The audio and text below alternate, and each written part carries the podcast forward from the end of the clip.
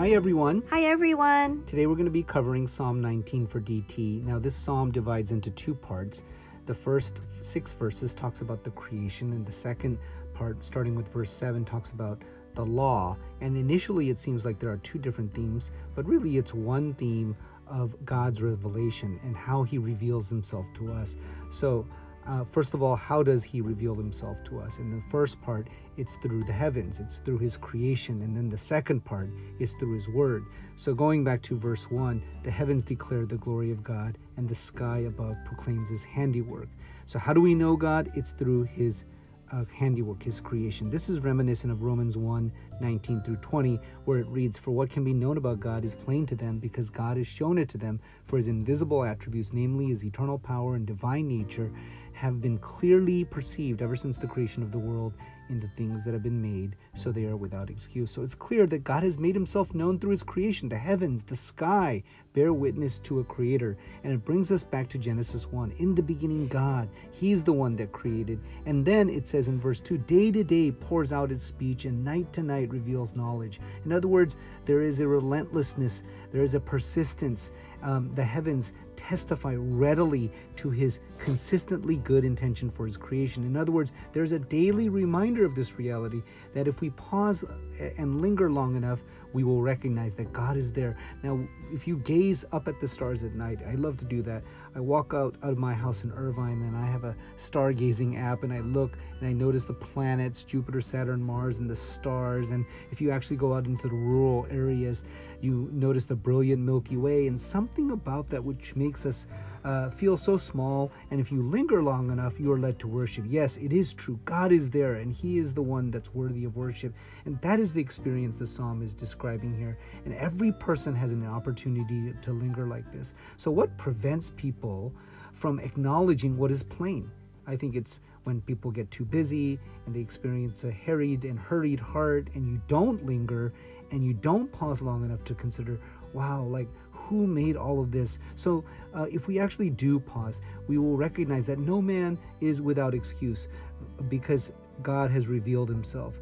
And, you know, it's so important um, because people fail to recognize God. And when they do, like, why is it so important? Because once you deny the Creator, you deny that you have been designed. That leads to all these other thoughts, like all of everything of, of reality is just random bouncing of molecules, and therefore everything has a cause and effect. And if God does not exist, there is no purpose or value in life, and humans are absolutely free to choose to make of their life or not to make of it whatever they choose and therefore this can lead to just simply justifying their desires so it's crucial that we go back to the foundation we recognize god is our creator we have been designed and therefore based on that truth we live, so that anytime our desires or feelings are not in alignment with God, this can provide an avenue to repent, that we recognize God as the creator again, and that no human has any excuse for failing to recognize his authority.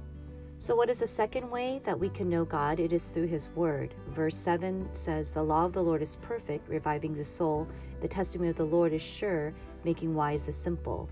Um, and God's word is perfect. It can be trusted to form the firm foundation of human life, providing sure guidance on the way back to Him.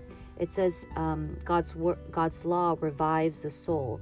Um, is that your experience of when you are in God's word that it, it, it's led to a revival of your soul rather than leading to despair? God's law is meant to bring us back to uh, lead us to return back to how we were meant to be in as expressed through his word. And what do we call that? What's another way we call that? It's repentance.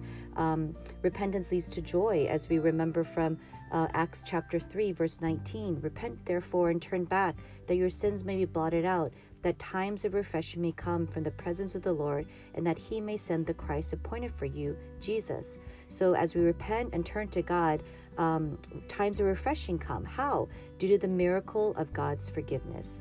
Uh, moving on to verse 9 the fear of the Lord is clean, enduring, enduring forever. The rules of the Lord are true and righteous altogether. How does one fear God?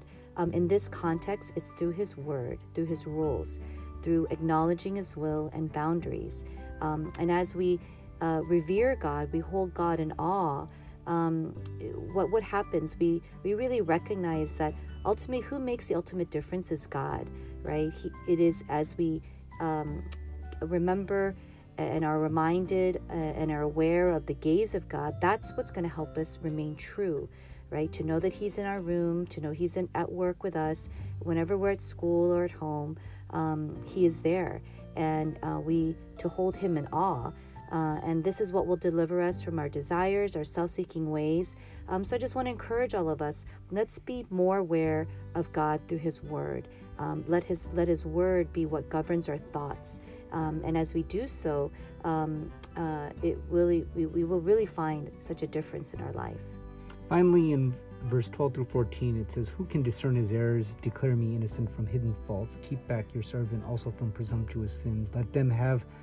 Uh, let them not have dominion over me. So it says, Declare me innocent from hidden faults, probably referring to uh, offenses that are kept secret.